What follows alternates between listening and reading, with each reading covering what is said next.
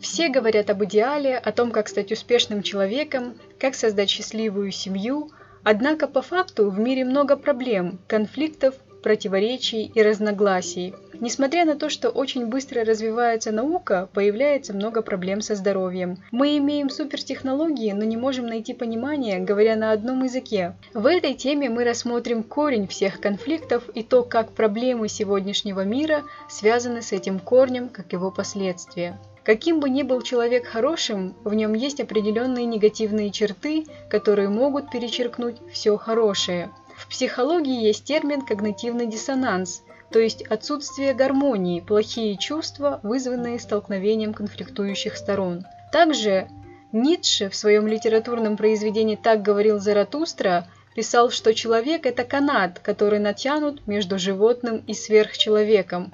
Человек является мостом, ступенью к сверхчеловеку. Психоаналитик Фрейд говорил о том, что в развитии человека происходит разделение на эго – личное и суперэго – общественное. Контроль и запреты в процессе воспитания родителями и привития социальных стандартов провоцируют нравственный конфликт, необходимый, по словам автора, для роста и развития личности. Когда человек становится субъектом над своими телесными желаниями, он может состояться как зрелая личность, и достигнув этого на индивидуальном уровне, он может построить хорошую семью, которая становится началом построения гармоничного общества. И такое общество можно было бы назвать идеальным. Однако наш мир полон конфликтов, от личного до мирового масштабов – эгоцентризм, высокомерие и нежелание человека что-либо менять порождает деструктивную форму жизни. Также в искаженной форме воспринимаются человеческие отношения, расовая неприязнь, межрелигиозные конфликты, войны, яркий тому пример. Если взглянуть на мир природы, мы увидим абсолютность и нерушимость его законов – Процесс прохождения стадий роста и развития, цикличность времен года, рождение и смерть не относительны. То же касается и духовных законов, так как у всего этого один первоисточник.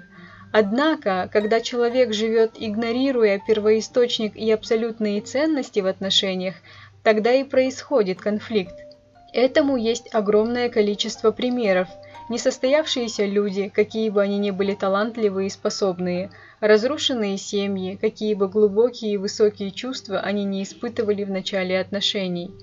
Экзюпери говорил, что все мы родом из детства, и те раны, которые мы получаем в детстве, очень сложно исцелить и во взрослой жизни. Не получив любовь, не научившись заботе и уважению в школе любви, семье, мы вырастаем ущербными душевно – Соответственно, не обладая целостностью характера, люди вступают в отношения, однако плоды незрелой любви дают о себе знать – разводы, брошенные дети, ранняя беременность. Мы имеем дело с проблемой, о которой чаще всего молчат или подают в ином, удобном для общества ключе, и эта проблема – сексуальная распущенность – в подростковом возрасте, в период полового созревания, обостряется влечение к противоположному полу. Однако человек не готов к этому ни физически, ни духовно, ни ментально, потому как он находится на стадии формирования как личность.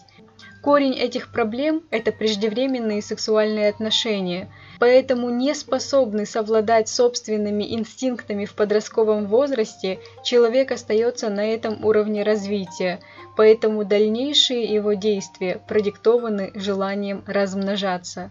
Далее стоит отметить, что все религии подчеркивают важность чистоты и целомудрия, также называют измену и блуд смертным грехом.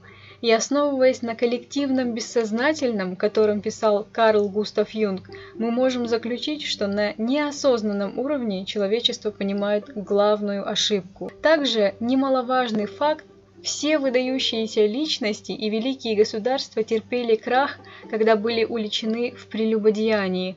Самое досадное, что сексуальная распущенность распространяется и даже становится нормой по мере того, как развитие нашей цивилизации делает нашу жизнь более легкой и праздной. СМИ, индустрия кинематографа или моды, пропагандируя это, манипулируют людьми в коммерческих целях – вызывая к низменным желаниям человека. В процессе преждевременных подростковых отношений формируются черты, которые есть источником деструктивного поведения. И так как мы существа результирующие и являемся плодом истории, мы унаследовали эти черты. Первое. В нашей культуре людям присуще не придерживаться общественной точки зрения. Иными словами, это эгоизм. Каждый ищет своей личной выгоды, отстаивая свою правоту. Второе. Человеческое поведение характеризуется безответственностью, из-за которой люди могут пойти на измену, предательство, ложь.